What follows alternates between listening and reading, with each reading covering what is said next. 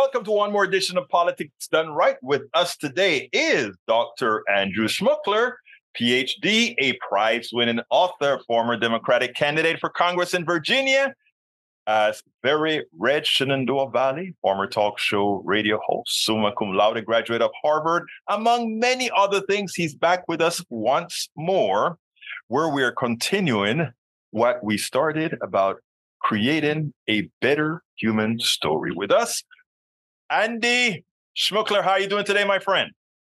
Doing okay. Looking forward to seeing where we go.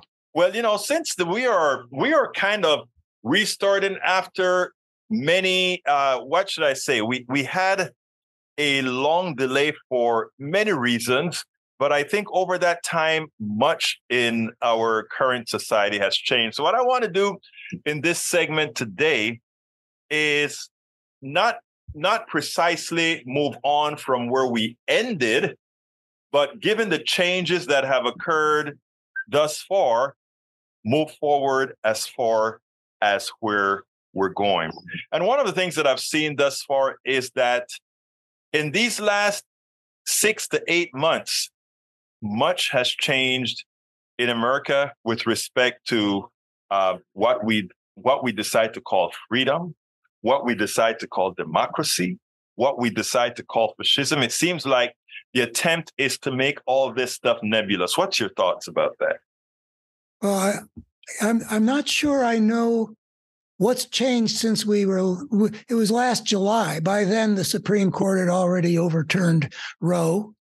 Um, since then, we did have a midterm election, um, which gave uh, a different, slightly different cast to our sense of the electorate, um, a move in the better direction, uh, sufficient that being crazy and attacking our constitutional order turned out to be a negative uh, for a bunch of Republican candidates. That was that was something that changed. I've been reading a lot lately about um, how the war in Ukraine has changed the world. Let me let me put a stop on you right there because when, when I spoke about change, that is one of the things I would have hoped that you would have brought up as the most the initial thing, the switch that it seemed to have occurred that the, the people who would normally been uh, glory, glory, hallelujah about Ukraine are the ones who are preaching uh, pretty much isolationism, if to some extent, and the ones who normally would say be more cautious are a bit less cautious on Ukraine? Well, my sense is that the um, that there's a pretty big consensus in our governing circles about rescuing, uh, making sure that Putin doesn't win. There is that segment, uh, uh, you know, like the Tucker Carlson and uh, uh, Matt Gaetz crowd. I think Matt Gaetz belongs there. That's um, somehow pro Putin because they it's the right wing mentality where they uh, uh, they love the tough guy. You know, they love the fascistic hard fist. Uh, but I think that's a minority. But what I'm talking about um, having change in the world is that the broader human civilization, or in particular in Europe, had sort of become lulled into thinking that the problem of intersocietal anarchy had been solved. The, Europe was a continent of peace that they could simply count on. Uh, the Germans were thinking that way. The French were thinking that way.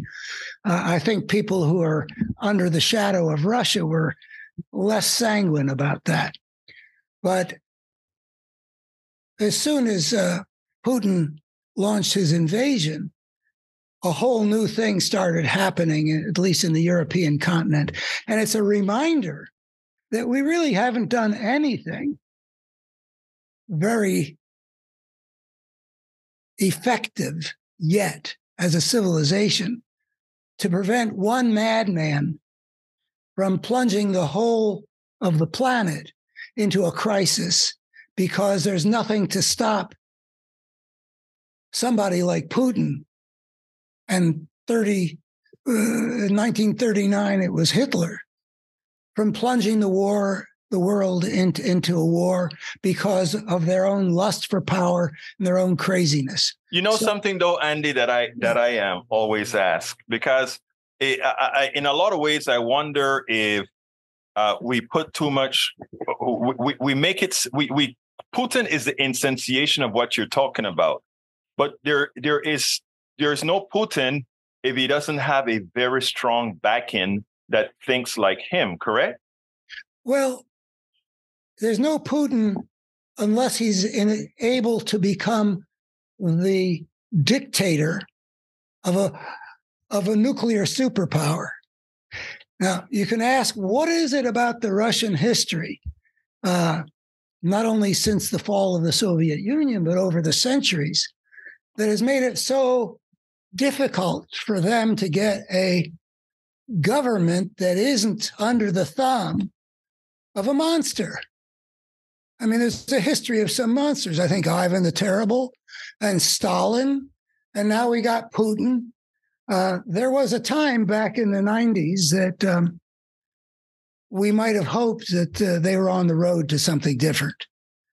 But the nature of history and the nature of the institutions and the breakdown of institutions and the abilities of this particular guy who had a lust for power was such that somebody like him could get power, which was handed to him in 2000 by Boris Yeltsin, but he turned it into a fascist dictatorship and a kleptocracy. He had he's had over 20 years to turn it into what it is. But the vulnerability of that uh, is, is something that's built into the world. But you're right, we don't necessarily need a monster we could get into a nuclear holocaust over Taiwan. Yes. There, there, there are uh, threats being made by a, uh, mm, the strong man of China, who I don't see as a monster, but uh, you know, he does some terrible things, but I don't see him like Putin or Hitler. But he's feeling his country's strength. He's got a history behind him where the Chinese, who had always considered themselves the center of uh, this of civilization, had been humiliated for two centuries by imperialist powers. So he's got that history behind him, and he's got strength now, and he wants to ex- to make China the superpower that it has always thought that it was, even when it was a distant memory from before the European imperialists came. Now, let me get a bit um, uh, controversial here with oh. regards because uh, you, you, switch a bit from, let's say, Ukraine and Russia to China, and with and China, Taiwan and Taiwan, and, and, China's aspiration to be a superpower and likely regaining uh, regaining their their island, Taiwan, if you will. My question to you is the following, right? who's really behaving like a superpower? I wonder sometimes. In well, America, United, let me let me explain. States has been a superpower, you know, since before you or I were born. Say that again. The United States has been a superpower. Well, I was born right. in '46. But my By question: By the time I was born, we were the dominant power on the planet. Right. And we've thrown our weight around uh, plenty. Uh, now, my my question is as, as follows, though, because the one of the concerns that I've had is being a person from another country myself. I'm a naturalized American citizen. I'm from Panama, and not uh, disregarding United States news for a while. If we take a look at what China is doing, and by the way, this is not a defense of China or anything, because what China I think is doing many times over is being what America used to be. Examples. If like you go to Central America, for example, right? Example, if you go to Nicaragua, Central, uh, Guatemala, right? If you go to Central America right now, you'll or if you go to Jamaica, you'll see that the freeways being some freeways being built in Jamaica, uh, tollways, China. If you go to Argentina, China. If you go to many countries in Africa, investments in infrastructure and in social program, and not social programs, but social infrastructure type programs throughout the world, something that America was renowned for and built its its goodwill and power base on. It seems like they are following the template as we continue to engage in other forms. Don't you think that could be problematic going forward? Well, there's there's room for more than one great power. Mm-hmm. Um, history shows that it is difficult uh, for uh, the world order, the international system. It's a dangerous moment when you've got a rising power and you've got a, an established power. Or a And- decline in power. Well, yeah, could be. Uh, I've never been all that sold on. I mean, we were so dominant after World War II. There's no way that was going to stay. I mean, Mhm. yeah, all these other uh, countries were in ruins, uh, and we weren't. But but it, Germany and England uh, are, are the textbook example of that, where Germany was late to become a unified country. It then was industrializing and becoming mighty. And England had been, you know, the, the sun never sets on the England, the British Empire.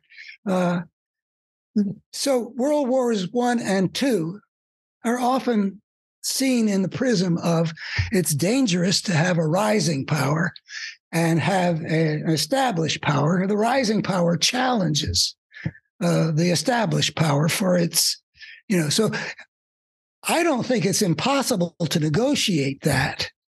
Um, but China is now like Germany was in the late 19th, early 20th century, a rising power.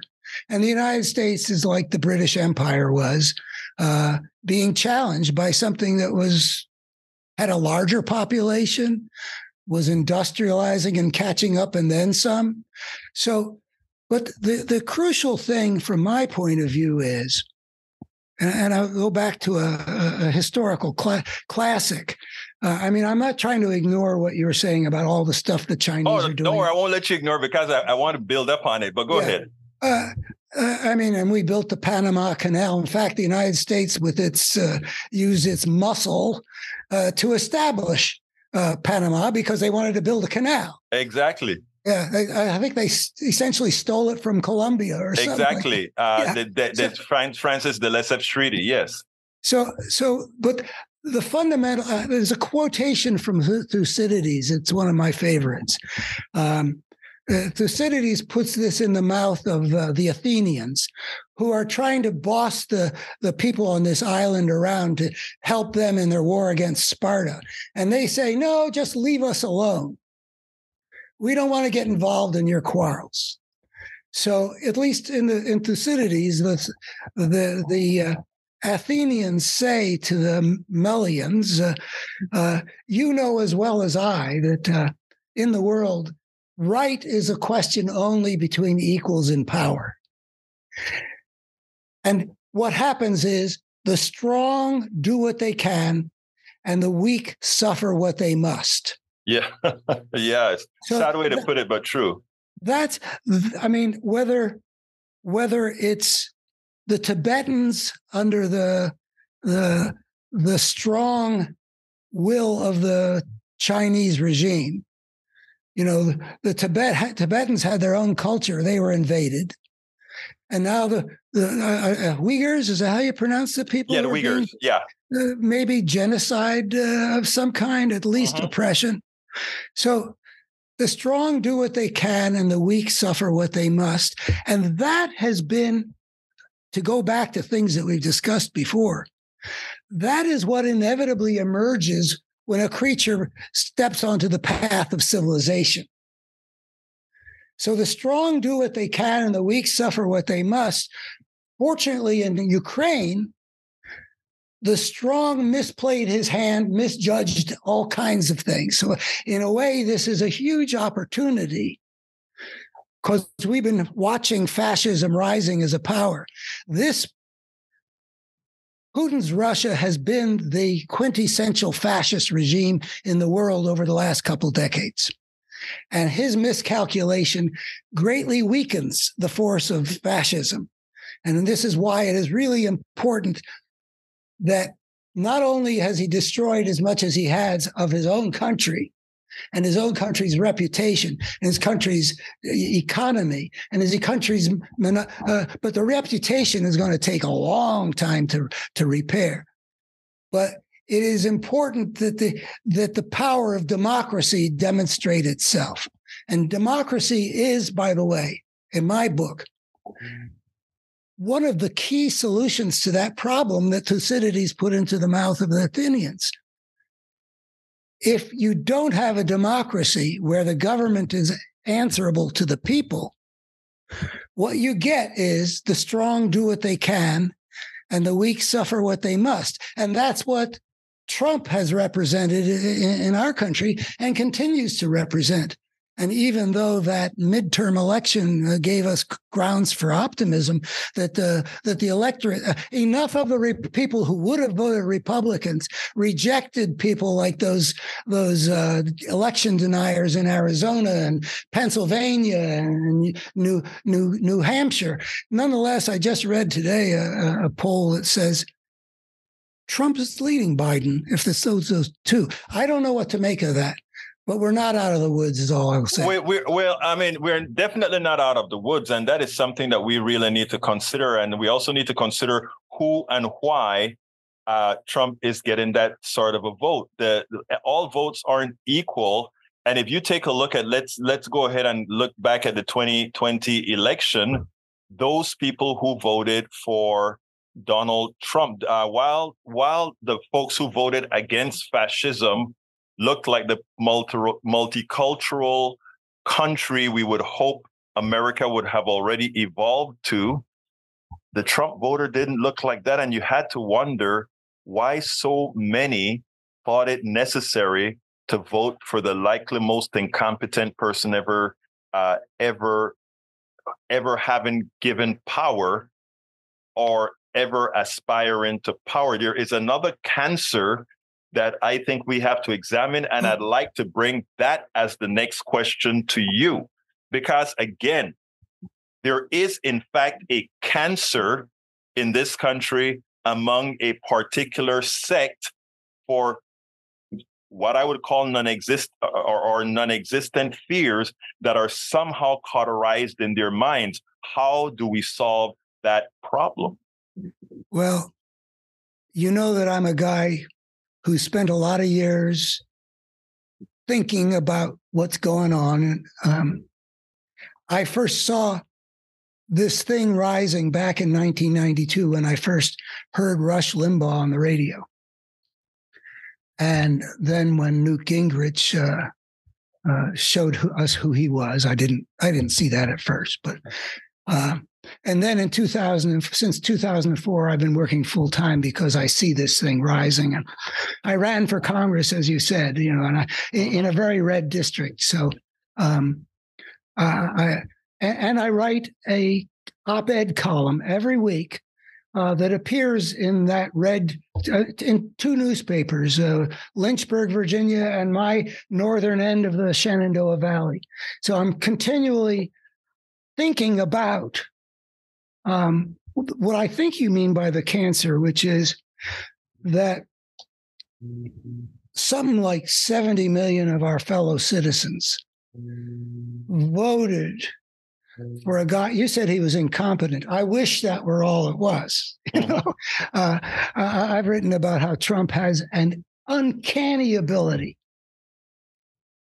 to make anything into something we have to fight over even the pandemic, to, you know, he used to divide us. Right.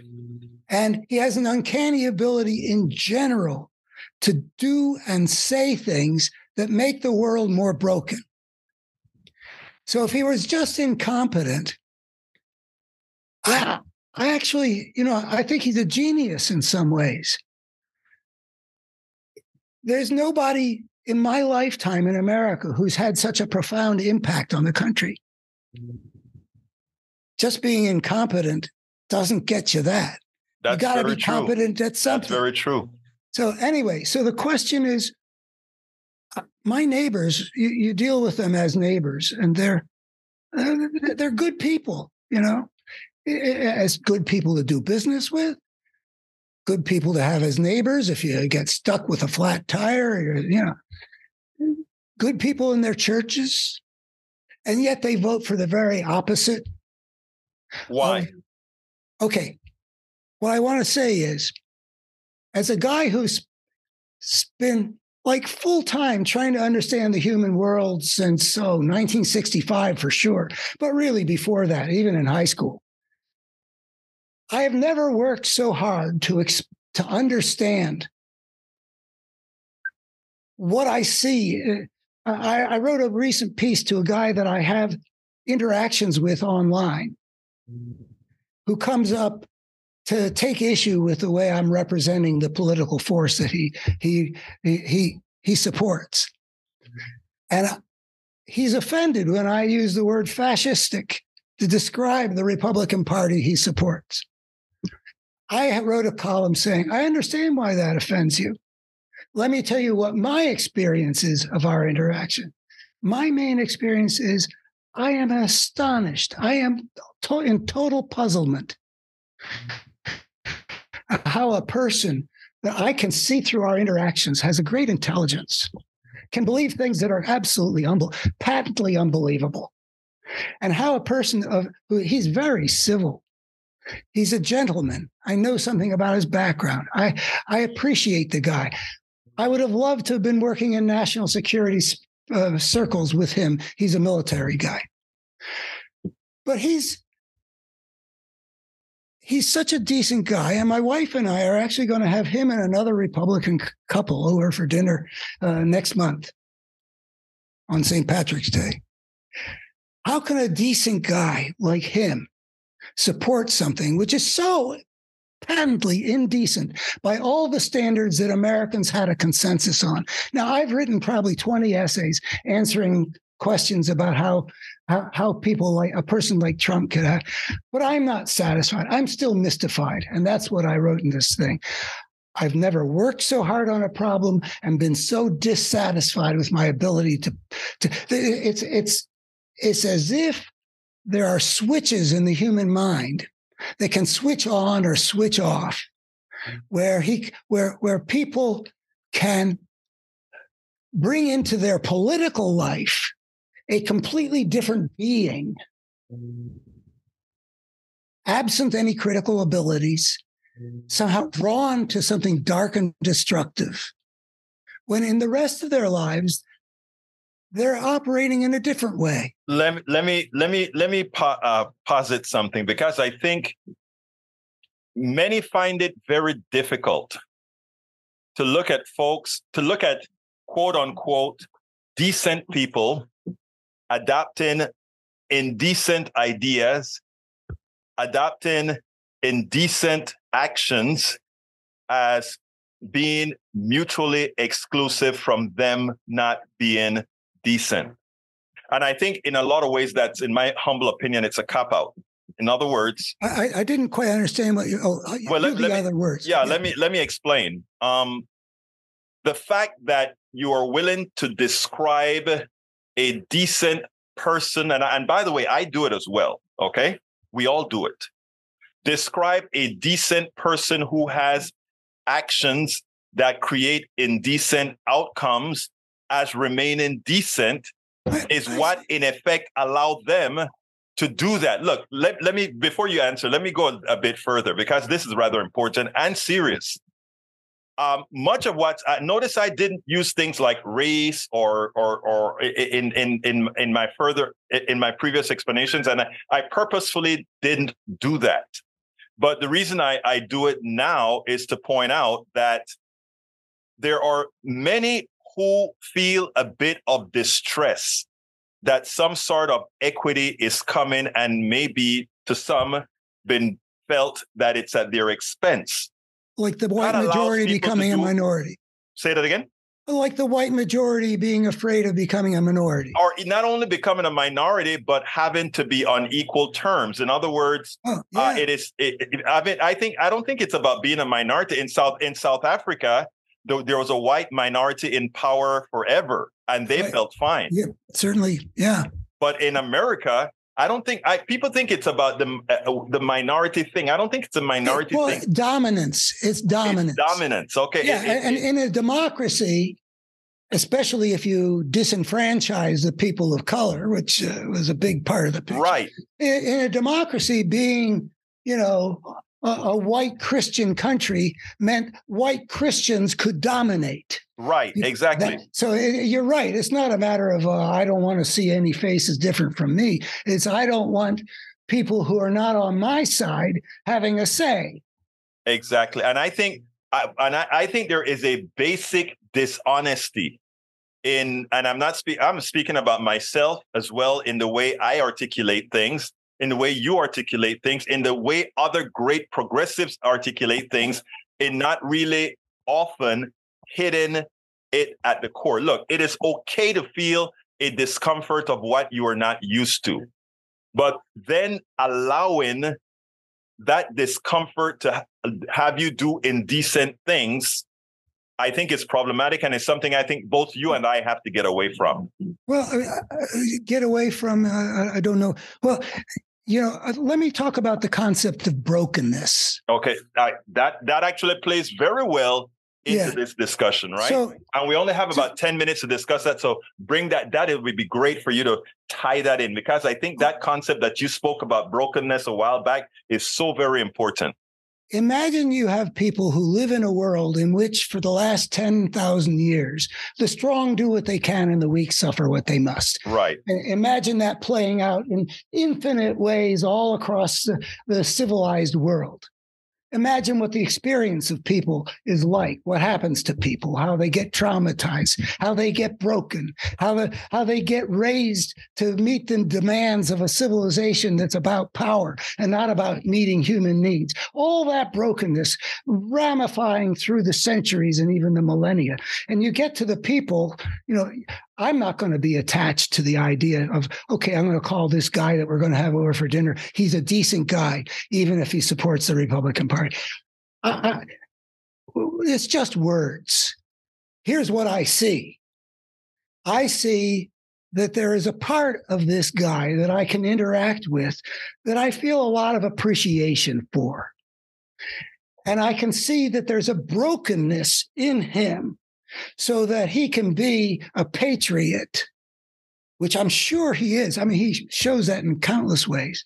A patriot who would vote for a guy who sacrificed American national security to get the Ukrainians to investigate Biden, who, who, who sacrificed the country so we had more than 100,000 extra deaths because all he cared about was his political advantage. No patriot would support that. But there's a brokenness where he can hold one set of beliefs out here. And, you know, going back to the issue of race, there's been a brokenness in American culture for uh, forever. Since its inception.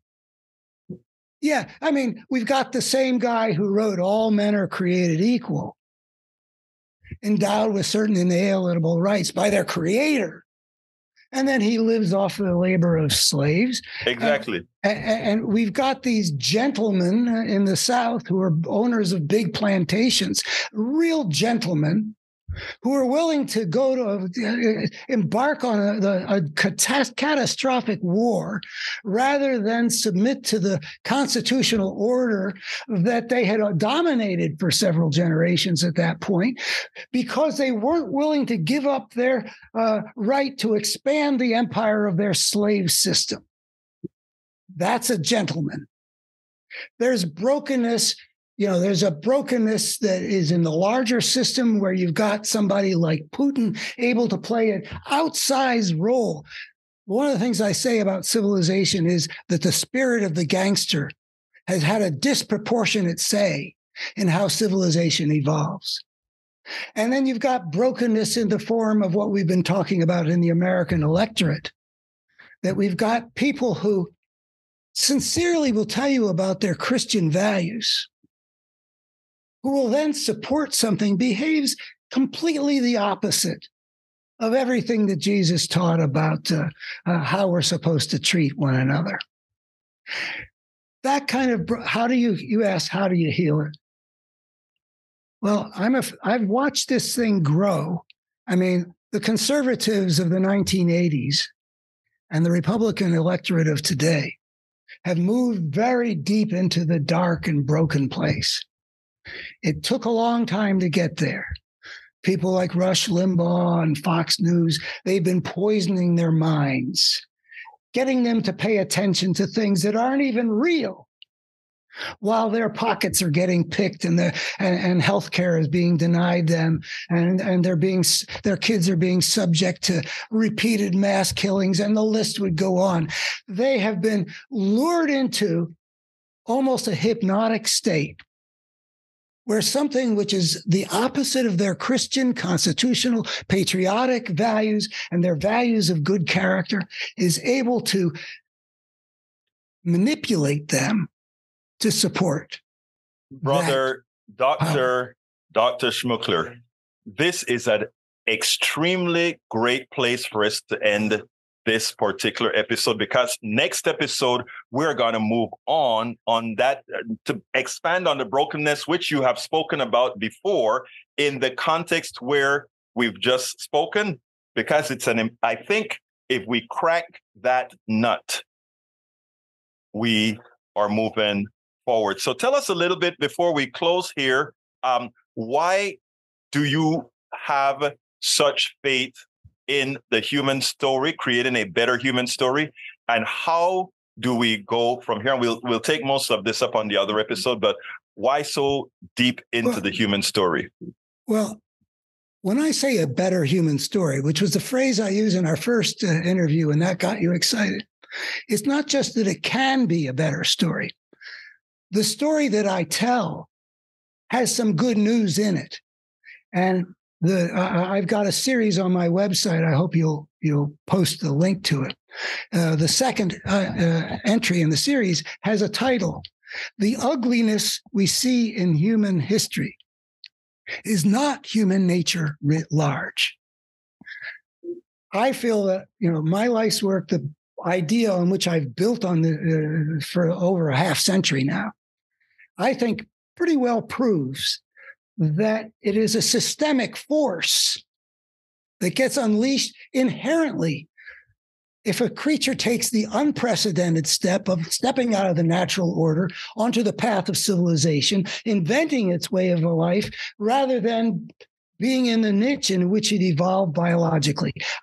It, it, that means that when we look at human history, whether we're looking at the ugliness in the world right now, like in Ukraine, or whether we look at the pages of human history of all the tyrannies and wars and enslavements, et cetera, et cetera, what we're seeing is what human beings have become in a world in which a social evolutionary force was driving it, not human choice. We are better creatures than we have thought. That's the good news in that idea.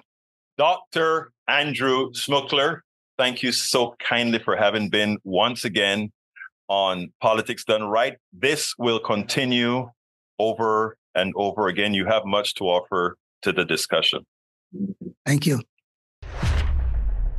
we spend a lot of time deconstructing the news, trying to trying to parse it into a form that everybody can understand. We try to find those little nitpicks where uh, it goes, it flies above the fray, etc.